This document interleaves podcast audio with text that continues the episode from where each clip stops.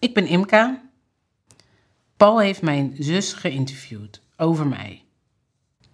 Ik speel wat mijn zus over mij heeft verteld.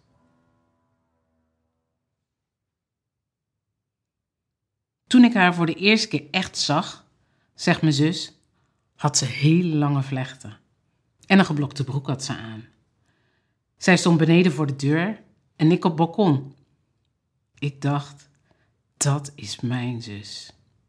En zij dacht dat ook. Dat is mijn zus. We dachten het allebei. Imka woonde niet bij ons, vertelt mijn zus. Ze woonde bij een pleeggezin. Ik weet het niet eens precies. En ze was daar weer weggegaan. Sindsdien is ze in mijn leven gebleven en zagen we elkaar veel.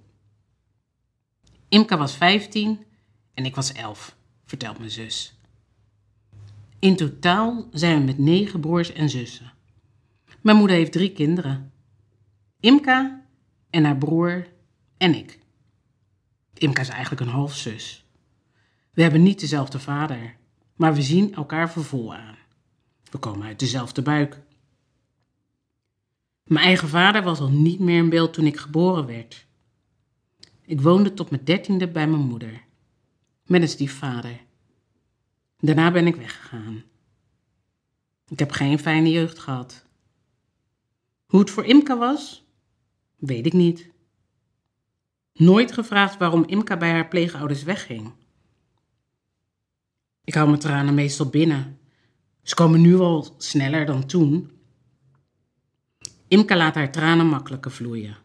Toen ik jong was, kreeg ik een pak rammen als ik dat deed. Maar onze liefde voor onze moeder is onvoorwaardelijk. Toen ik jong was, was hij nog veel groter, maar toen was ik afhankelijk van haar. Ik ben nu al losgeweekt. Onze moeder maakt keuzes die niet onze keuzes zijn. Ze zoekt meer de ruwe kant van het leven. Tot voor kort heeft dat nogal wat impact gehad. Ik heb nog steeds dingen niet verteld aan Imka. Ik wil niet dat haar beeld van onze moeder anders wordt. Daarom vertel ik sommige dingen niet, om hen beiden daarin te beschermen. Het is beter dat ze niet alles weet. Wel uit het heden, maar niet uit het verleden. Misschien dat zij ook stukjes uit haar jeugd achterhoudt. Ik werk zelf als ervaringsdeskundige. Dat geeft veel voldoening. Ik ben van ver gekomen. En nu kan ik dit doen voor een ander. Toen ik er een potje van had gemaakt in mijn leven, had ik Imka nodig. Ze ondersteunde me met alles. Ik zou niet weten wat ik zonder haar zou moeten. Imka doet alles voor iedereen. Soms is het een beetje te veel en dat hoor ik dan al aan haar stem. Als ik het vraag, zegt ze ja, dat het wel gaat.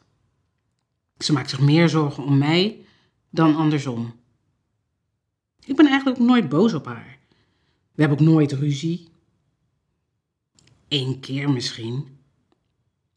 Toen maakte zij zich net iets te veel zorgen over mij. Toen zei ik: Laat me met rust. Ze kwam te dichtbij. Ik was gesloten.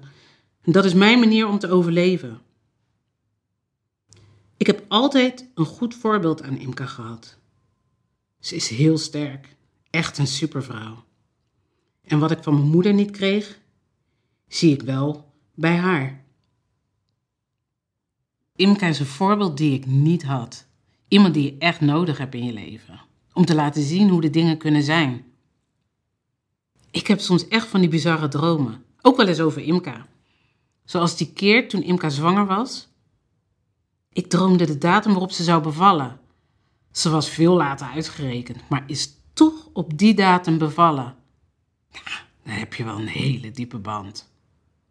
Ze is mijn zielsfamilie, mijn zielsliefde.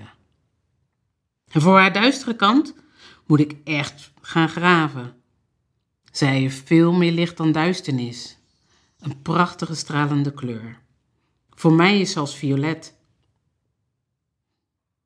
Wat ben ik blij dat Imke in mijn leven is gekomen. Ik miste haar al voordat ik wist dat ze bestond.